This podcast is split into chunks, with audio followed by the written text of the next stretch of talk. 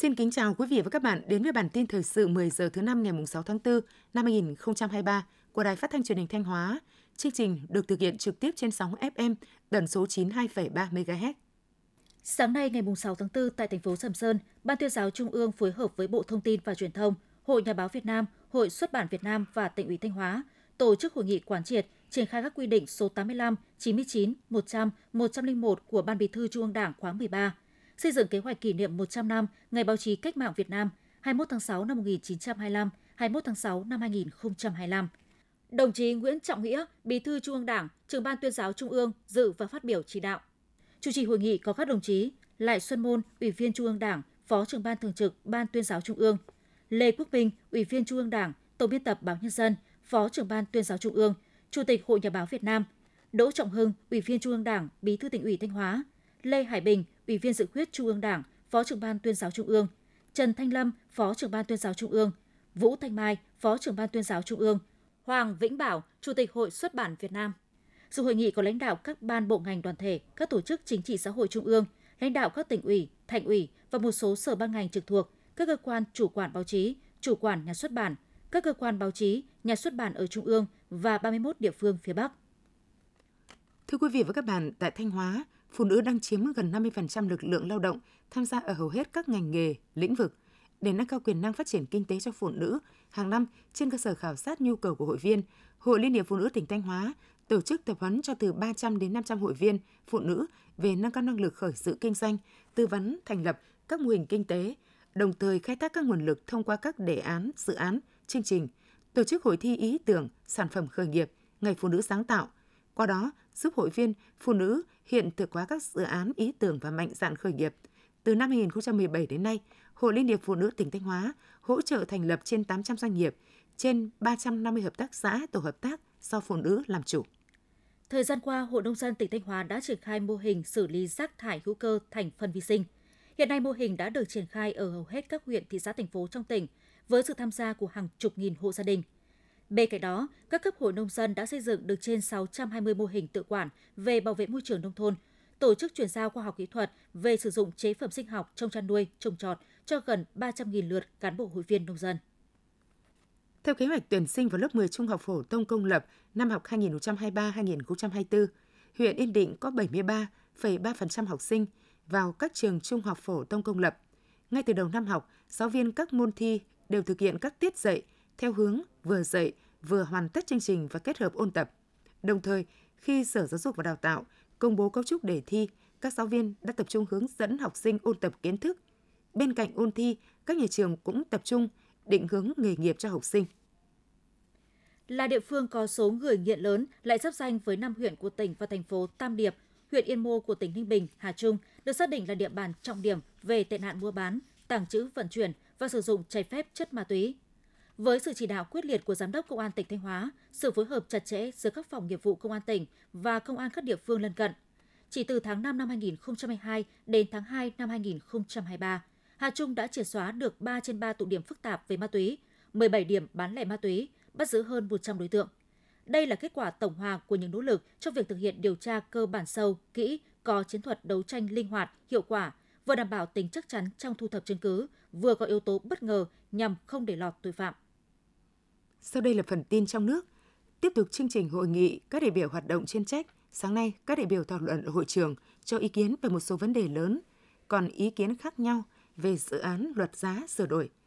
Tiếp thu ý kiến, đại biểu Quốc hội tại kỳ họp thứ tư, đến nay dự án luật giá sửa đổi quy định về bình ổn giá theo hướng công khai minh bạch. Việc quy định rõ danh mục các mặt hàng bình ổn giá trong luật cũng khắc phục tình trạng luật khung luật ống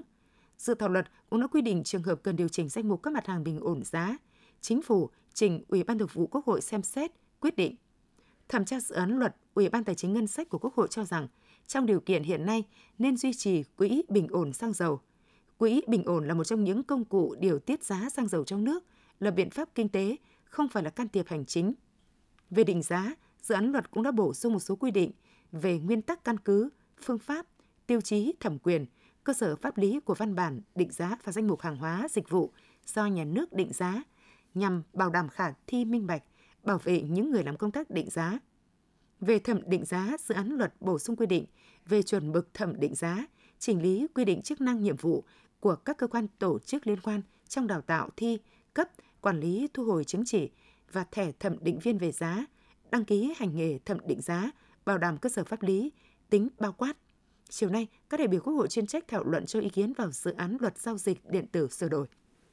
Có thể nói chưa bao giờ quyền tự do tín ngưỡng tôn giáo ở Việt Nam được tôn trọng và đảm bảo như hiện nay. Nếu như năm 2003, cả nước mới chỉ có 6 tôn giáo với 15 tổ chức, 17 triệu tín đồ, thì đến năm 2022, Việt Nam đã công nhận 16 tôn giáo khác nhau với 43 tổ chức và trên 26,7 triệu tín đồ. Mức độ đa dạng tôn giáo ở Việt Nam xếp hạng nhóm đầu thế giới. Tại Thanh Hóa đến nay trên địa bàn tỉnh có 4 tôn giáo có tư cách pháp nhân đang hoạt động với hơn 300.000 tín đồ và 521 cơ sở thờ tự. Các cấp ủy chính quyền từ tỉnh đến cơ sở luôn quan tâm đồng hành cùng các tổ chức tôn giáo, tạo điều kiện để tín đồ các tôn giáo hoạt động, thực hiện tín ngưỡng của mình một cách thuận lợi và đảm bảo đúng quy định. Theo số liệu từ Tổng cục Thống kê, tháng 3 năm 2023, Việt Nam xuất khẩu 230.000 tấn cà phê, đạt 522 triệu đô la Mỹ. Tính chung quý 1, Việt Nam xuất khẩu 572.000 tấn cà phê, đạt 1,26 tỷ đô la Mỹ, giảm lần lượt 1,6% về lượng, giảm 2,3% về giá trị so với cùng kỳ năm 2023. Về giá xuất khẩu, giá xuất khẩu bình quân cà phê của Việt Nam trong tháng 3 năm 2023 ước tính đạt 2.270 đô la Mỹ một tấn. Tính chung quý 1 năm 2023, giá xuất khẩu bình quân cà phê của Việt Nam ước đạt mức 2.214 đô la Mỹ một tấn, giảm 0,7% so với cùng kỳ năm 2022.